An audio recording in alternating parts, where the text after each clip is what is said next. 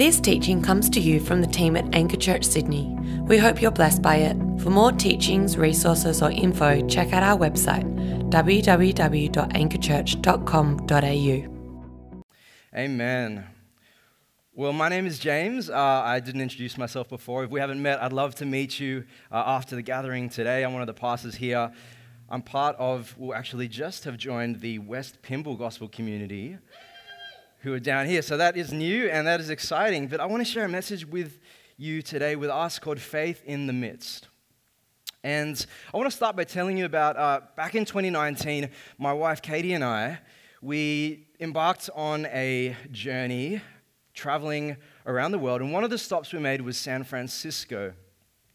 And when we came to San Francisco, we decided to do all of the touristy things. So we went to Fisherman's Wharf and went out to eat at different places we thought we should go to. And one of the things we did was we, we wanted to cycle across the Golden Gate Bridge. I think there's a photo behind me if you don't know the Golden Gate Bridge. And I have to confess to you guys that that was really, actually a really traumatic day for me. Um, you see, since 2018, when I had a series of panic attacks, I started to develop over the last couple of years just some fears around things that I previously hadn't been afraid of. And so, a mild to moderate fear of heights is one of the things that's kind of been new for me the last couple of years. And so, I actually found the cycle across the bridge terrifying. So, let me just set the scene for you. It's kind of tragic, but it's also kind of funny. So, the Golden Gate Bridge, for cyclists and for pedestrians, they all share one path. And so obviously the cars are going across, and then on one path you've got the pedestrians and the cyclists going both directions. And so the pedestrians and the cyclists walking down this direction are sharing this half of the path. And then the pedestrians and the cyclists coming back in the opposite direction is sharing the other side of the path. And so it's not to say that it's a particularly narrow path, but it's not particularly generous in size for all those different groups of people. And uh, I'm not an overly confident cyclist, I will admit. And so I'm cycling. Katie's like in front of me, and I'm not very confident on this thing, trying to keep my balance while simultaneously trying to avoid bumping into people. And like there's a real mixture of people. There's like San Francisco locals who do this run across the bridge. It's about 2.7 Ks every day. Um, there's heaps of tourists who keep stopping, like pedestrian tourists who keep stopping at the wrong times and you're about to bump into them. And so I'm trying to navigate all of this traffic and stimulation while simultaneously, every so often, glancing over the edge and just looking down and seeing nothing but blue. And the Golden Gate Bridge isn't like this Sydney Harbour Bridge where, you know, if you're walking along it, there's fencing that kind of goes all the way up, and so you feel kind of enclosed uh, even though you can obviously look through. The Golden Gate Bridge just has kind of a railing, probably about yay high, shoulder height. And so I am freaking out. I'm like cycling, like this is a family of like Filipinos. I'm like, don't stop and take a photo now. I'm trying to navigate. I'm, I'm watching the edge and I keep imagining in my mind just that I'm going to collide with someone and I'm going to come off my bike and tip over the edge. So on the way down, it was fine because we were on the left side, and so there was people and, and cyclists in between us and the railing. But on the way back, it was just the railing next to us. And so I just started to feel this fear, just anxiety, just rising up in me. And but there was nothing I could do, right? It was like we just got to get off. we just got to get off this bridge, man. And so Katie's, I don't know where she is, but I'm like, I got to get off this bridge, and I'm just freaking out. And I keep looking over. I'm like, I should stop looking over because looking over is making me worry. And so to calm my fear and try and, out of sheer panic almost, I just, I just, I just determine in my head, I'm not going to look over the edge. I'm just going to look straight ahead. And I start singing, half singing, half shouting, I Will Look Up by Elevation Worship. And so I don't know if you're familiar with that song, but the chorus is like, I will look up, for there is none above you. And I'm literally singing this, and it's so pertinent to me in that moment because literally that's just what I'm trying to do. Just keep my eyes looking up at the bridge and the path in front of me and the people. Because if I do that and I look up, then I won't notice just how far down the drop is and how much I'm freaking out about that. And so later on, you know, we make it, I'm alive, so we make it to the end, and uh, we go and eat In-N-Out and I'm telling this to Katie. I'm like, did you know I was like shouting the words to I Will Look Up by Elevation Worship? And, uh, and she just starts laughing at me. but I feel like my experience cycling across the Golden Gate Bridge kind of captures the essence of maybe what many of us have felt or are feeling in this moment in time.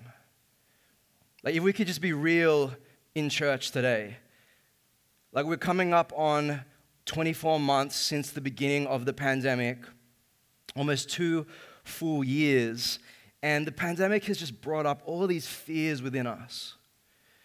And so maybe you're here today and you have just been triggered and you have been ruminating and worrying and obsessing over these specific fears, maybe to do with physical health or the well being of your loved ones, or maybe your job status or job security.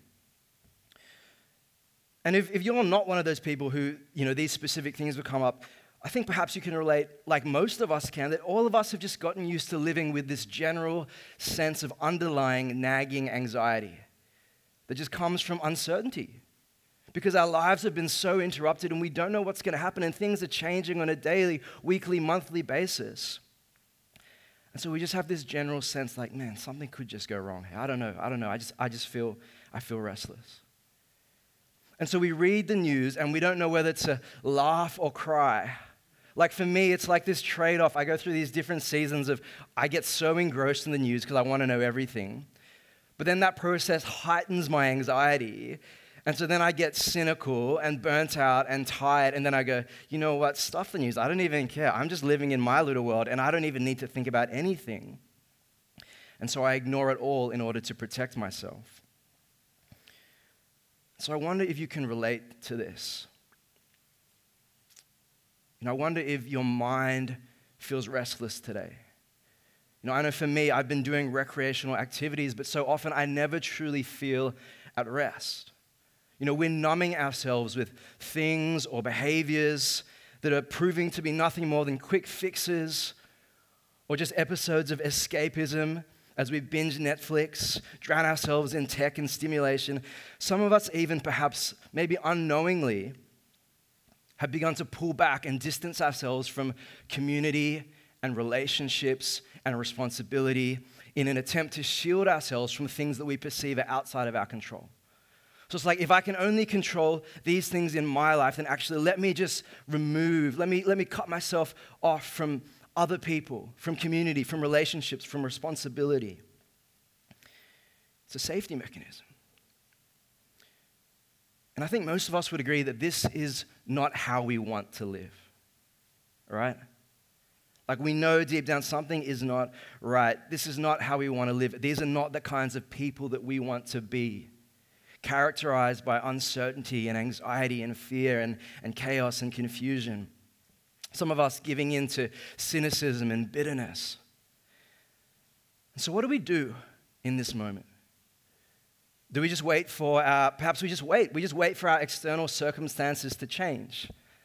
You know, who knows when that will be, but maybe we can just kind of hibernate and wait that out. Or, you know, we're just waiting on the state of the world to improve. When COVID is, when all the million variations of variants of COVID are gone and the government leaves me alone or whatever, then everything will be fine. Then, then I will feel better. Do we continue just numbing and distracting ourselves, or is there another way? So, if you've got your Bible there, come with me to Mark chapter 4, and we're going to explore this morning. We're going to see how Jesus responded when his disciples found themselves in a situation that brought up fear in them. So, Mark chapter 4, starting in verse 35. And so, let me set the scene for you here. So, we're somewhat early in Jesus' ministry, the fourth chapter of Mark. And uh, he's arrived, he's, he's called the disciples to himself. He's called Levi, he's called the fishermen, and he started performing miracles. He's had a few confrontations with the Pharisees who are kind of questioning him.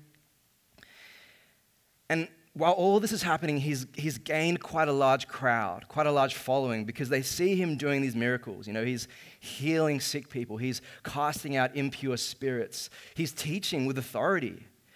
And so this large crowd is following him. And so that's where we find ourselves here. A large crowd has just gathered to listen to him teach, and he's just taught on the parable of the sower and of the mustard seed.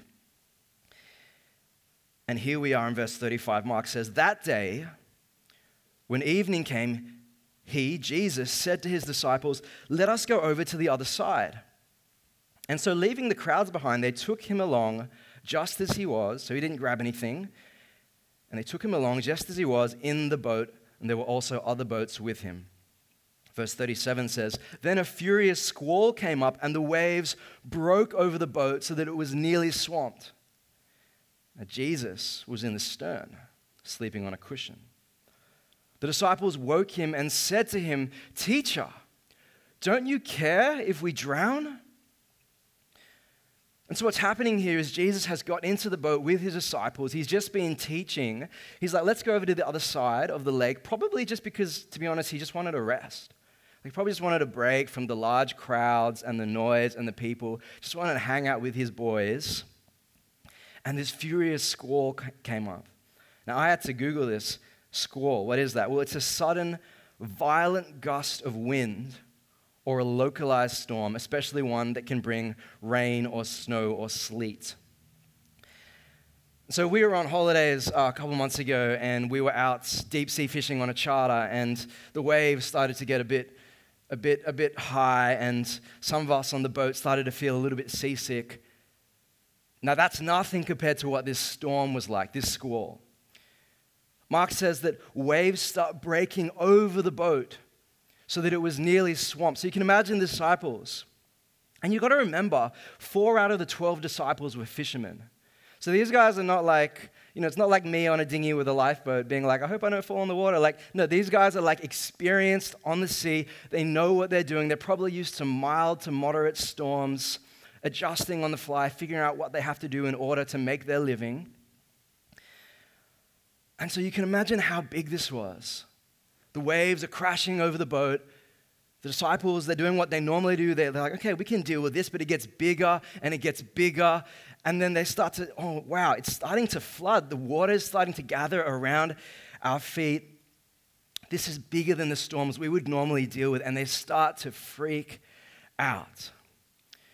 And we see the fear in the disciples' hearts rise to the surface as they rush to wake Jesus from his sleep. And in desperation, I can imagine, they cry out to him, Teacher, don't you care if we drown? It says, Meanwhile, Jesus, where's he? Verse 38 Jesus was in the stern, sleeping on a cushion. I definitely could not have done that. So, in this moment, we see the contrast between the disciples' fear and Jesus' peace. And Mark goes on in verse 39, he writes, Jesus got up, rebuked the wind, and said to the waves, Quiet, be still. And then the wind died down and it was completely calm.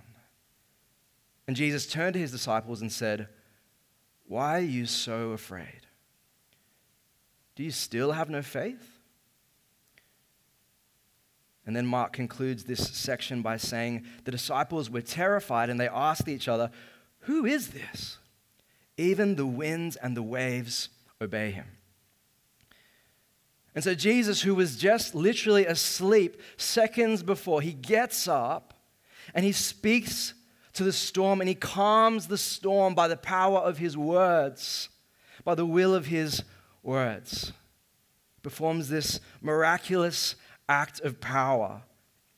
And it says that it was completely calm.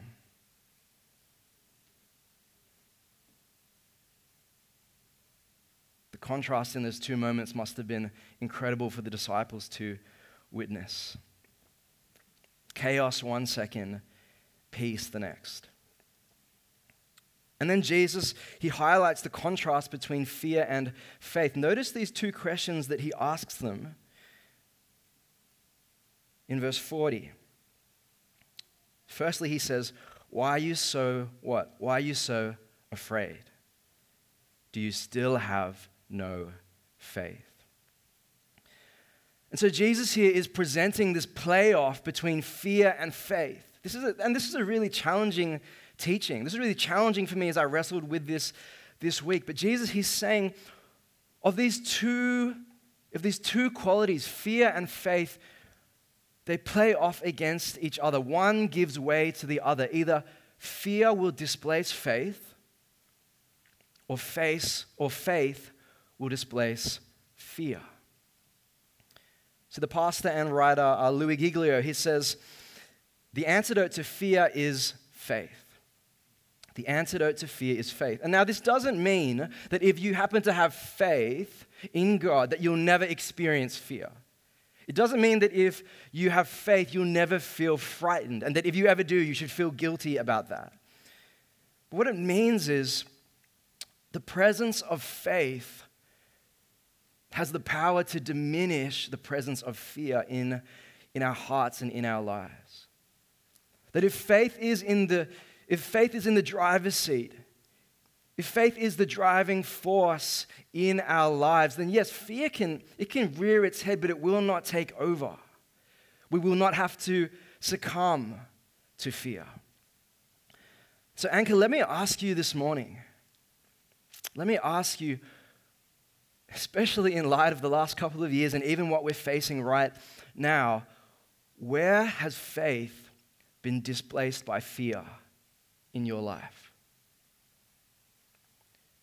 Where has fear displaced faith in your life? Now, this might be one of the most important self examining questions that we could ask ourselves this year at this moment in time. And you might be thinking, hold up, hold up. James, I didn't come to church to be challenged. I don't want to self examine. I just wanted to come and be comforted. It's, it's not fair for you to ask that question to me. Don't you know what I've been through? You couldn't understand what I faced. You know, I had to be in isolation and miss this really important thing. One of my family members got sick. My job security has been up in the air. I've had all this division and conflict with my family and friends because of vaccine opinions. I got COVID. I don't know what you've been through, and it's not I'm not here to diminish that this morning, but notice how Jesus responds to the disciples' fear. Notice his response to their cries. He calms the storm, he removes the source of their distress, but he also manages to challenge them at the same time. You see, the path of discipleship has room for both comfort and consolation and challenge. When we come to church, when we, when we meet in gospel communities, as we open up the word, as we come to God in prayer, as we meet with mentors, we don't just come to be comforted and consoled, but we also come to be challenged. And you see, Jesus doesn't challenge the disciples because he's insensitive. It's not because he wants to minimize the reality of their trouble. He's not pretending that their distress isn't real. No, he challenges them because he cares about the state of their hearts. See, when God challenges, challenges you in the midst of hardship, when there's a lesson to be learned, even in trouble, it's not because He doesn't care about you, but it's because His priority is not solely removing the distress in your life, but about growing your faith. And so, after seeing him perform this incredible miracle of calming the storm, the disciples are filled with terror and awe, Mark says in verse 41. And they ask each other, Who is this? Even the wind and the waves obey him. So, Anchor, I want to ask you this morning what will define your year? When we get to the end of 2022, and we're watching that ABC show, waiting for the fireworks between 9 and 12, and you're reflecting, and we all put up our obligatory Instagram posts about the year that's just passed, when you look back on 2022, will you look back on a year defined by fear or defined by faith? Now, I need you to listen to me here because having faith in God doesn't mean pretending that the storms of life aren't real. It doesn't mean pretending that the difficulties you're facing aren't there. Because the disciples were in a real storm. Like it wasn't make believe. They weren't pretending or exaggerating. And yet Jesus still called them in that moment to be driven by faith. And so when you face storms this year, how will you respond? See, we need to understand that faith, it's not the power of positivity. Faith is not wishful thinking. What I'm calling you to, what the word is calling us to this morning, is not wishful thinking or ignoring the facts or sweeping hardship under the rug. No, faith is trust and abiding confidence in the one who has a proven track record of faithfulness to us. See, come with me to verse 40. I need, I need you to see this because this is so important. Notice in verse 40 Jesus' question. He says, Do you still have no faith? The still is so important. You see, his question is not, Do you have no faith? As if faith is some quality that we can attain through keeping a positive mindset or manifesting, you know what, 2022, good vibes only. That's not the pathway to faith. No, when Jesus asks, Do you still have no faith? His question is not about faith as a state of well being to attain, but about trust and confidence in Him. That's what the still is referring to. He's saying, After all we've been through, after all that you've seen me do, do you still have no faith? Don't you remember me healing the leper? And the paralytic? Don't you remember me casting out impure spirits? Don't you remember me defending you when the Pharisees came to accuse and condemn you? Don't you remember me choosing you? Don't you remember me calling you family? After all this time by my side, do you still not trust me? Now, I know that it's been a difficult few years, and many of us have encountered furious storms of our own.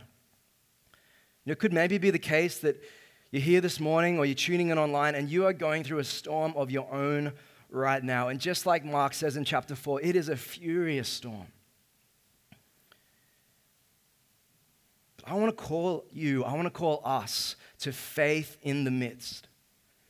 Even when we can't see the end, even when we don't know up from down, I want to remind you that Jesus is with you in the storm. And not only that, but He has the power to carry you through it. He is with you. You see, the basis of our faith is not the strength of our optimism or the power of our positivity. In fact, it's got nothing to do with us and everything to do with the power and the presence of Jesus. And so, how would you respond differently to the storms of life this year if you remembered? That in that moment of trial, in that moment of trouble, in that moment of receiving news that you didn't want to receive, as you're tempted to let fear rise up in you and you feel that anxious response coming, that you can so easily just latch onto and let define your day and your, your week and your month and your year, what difference would it make to you to remember, in fact, to believe that Jesus is in the boat with you? That He loves you, that He is for you, that He has the power to carry you through. See, this year when the storms come our way, I want us to remember the faithfulness of God. You know, that question that He asked, Do you still have no faith? What has God done in your life? Maybe you've been walking with Jesus for three months. Maybe you've been walking with Jesus for 30 years. After all this time, what have you seen him do?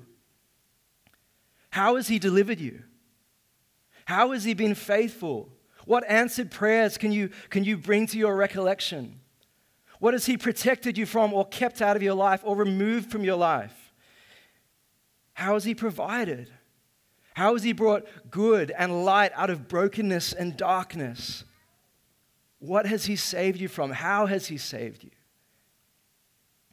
See, we need to let the goodness of God and his past faithfulness be the fuel for our present and our future faith. We need to remember We need to call to memory what he has done and his proven track record of faithfulness to us in every season. As I come to a close, I want to um, just bring a, a, an image up on the screen behind me. And this is uh, called a ambiguous image. It's like a form of an optical illusion. And basically, it's a picture that can be seen and interpreted in different ways by different people. So, for example, you've probably seen this one before, it's one of the most famous ones. When people look at this image, and now I know, I know, I know, there's going to be some smarty pants in here who are like, I can see both. Yeah, cool, good for you. Um, for example, when people look at this image for the first time, they tend to see it one of two ways. They either see a young woman or they see an older woman. And the point is, two people can be looking at the exact same thing, but they can see it entirely differently. See, it's a matter of vision, it's a matter of perspective. You can take that down. And so let me ask you when the storms of life rise up around you, around us this year, will you believe that Jesus has abandoned you? Or will you believe that Jesus is with you? When the trials and troubles come, will we give in to fear or will we see opportunities to exercise and deepen our faith in God? You see, the disciples, they didn't have a choice as to whether this storm came or not. Like, regardless of what they desired, regardless of what they were hoping for, regardless of how they woke up that morning, either way, this storm was coming. They had no say in that. And I mean, Jesus, he was even literally in the boat with them, and the storm still came. But no, see, the disciples' choice was in how to respond in that moment. Whether to be overcome by the power of fear or to be bolstered by their faith in the Lord. See, following Jesus doesn't mean that we get to avoid all the difficulties and hardships that life often brings. Though we pray and we hope for peaceful, healthy, prosperous lives, Following Jesus means that when the storms come, we can respond in faith in the midst of it because we trust the one who is by our side. That is the Christian life. It's not that we escape trouble, but that God is with us, delivering us, just like He did the disciples, whether in miraculous, instant ways that we get to witness and see and give Him glory for, or in slow, ordinary ways that we have to endure and persevere and, and stick our heels in and daily make that decision to keep trusting and keep believing and keep hoping in his promises and what he's said and what he's done. So if you're listening today and you're not a Christian, I mean, maybe, maybe that's you. Maybe you're here in the room or you're tuning in online. You happen to stumble across our live stream. Maybe this is all new for you. And I want to let you know that this person, Jesus, he has already done what is necessary to deliver you from the one storm that we will all inevitably, inevitably face one day, which is death. You see, Jesus chose to go to the cross and die for sinful people like you and me. And because he made that decision, because he voluntarily chose to enter into the storm of death and face God's anger towards sin, our wrongdoings, our failings, our rebellion on our behalf, those who trust in him receive forgiveness and life after death.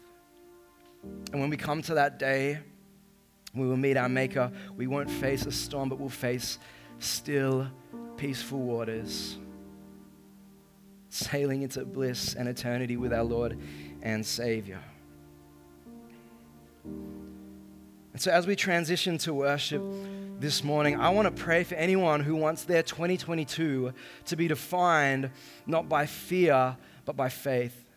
And I also want to say, like, if you're someone who struggles or wrestles with anxiety, this is not a condemning word for you. Like, I know that journey. Like, I had panic attacks in 2018, 24 month journey with a psychologist every couple of weeks You know, it's, it's not that involuntary sense of being frightened about something that we're talking about here, but what we're talking about is you know, what is going to be the driving force in our lives? What's going to be our compass in the storm? What are we going to allow to direct our path and inform our decisions and how we act and live and move and breathe and relate to others? And so, we, as, as we transition to worship, I want to pray for, yeah, anyone so why don't you guys stand up? Let's stand up to our feet as we get ready to worship. And I want to pray for anyone who wants their 2022 to be defined not by fear, but by faith. And so as we just close our eyes, if that's you, I just ask that, you know, I don't know your, your situation, I don't know your story, but what I do know is we all need to be reminded that Jesus is in the boat with us and that he loves us and that even though we can't see the end of the storm, even though sometimes we don't know up from down, He sees it all and He knows it all and He has a plan and He's working for good.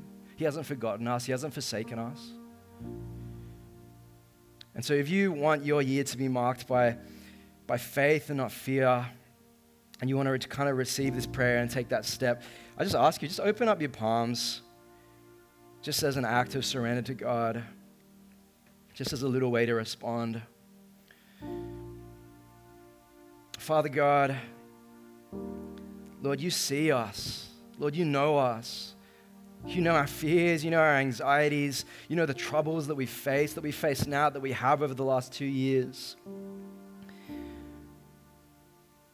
And God, yet despite that, despite the hardships, I thank you that you have given us a way to know peace in the present, that you've given us a way to have faith in the midst and it's not based or dependent on, on our external circumstances, which we know now, Lord, have been exposed to be so fickle that change so quickly. Lord, but our, our peace and our faith and our trust and our confidence and our hope can be found unshaken in you because you have a proven track record of faithfulness. You have been good to us, Lord. You continue to be good to us. And so, for every person, Lord, who has been burdened, for every person who who wants to just release those things to you, God, who wants to their year ahead to be marked not by fear but by faith. I pray that you would meet us now, Lord, by the power and the presence of your Holy Spirit. Would you come now and do a powerful work, Lord? Would you minister to us? Where we need to receive comfort, would you give us comfort, Lord? Where we need to receive challenge, would you do that, Lord? Where there needs to be healing from trauma that's happened, would you do that, God? And remind us, Lord, remind us, draw our minds and our hearts to remember who you are.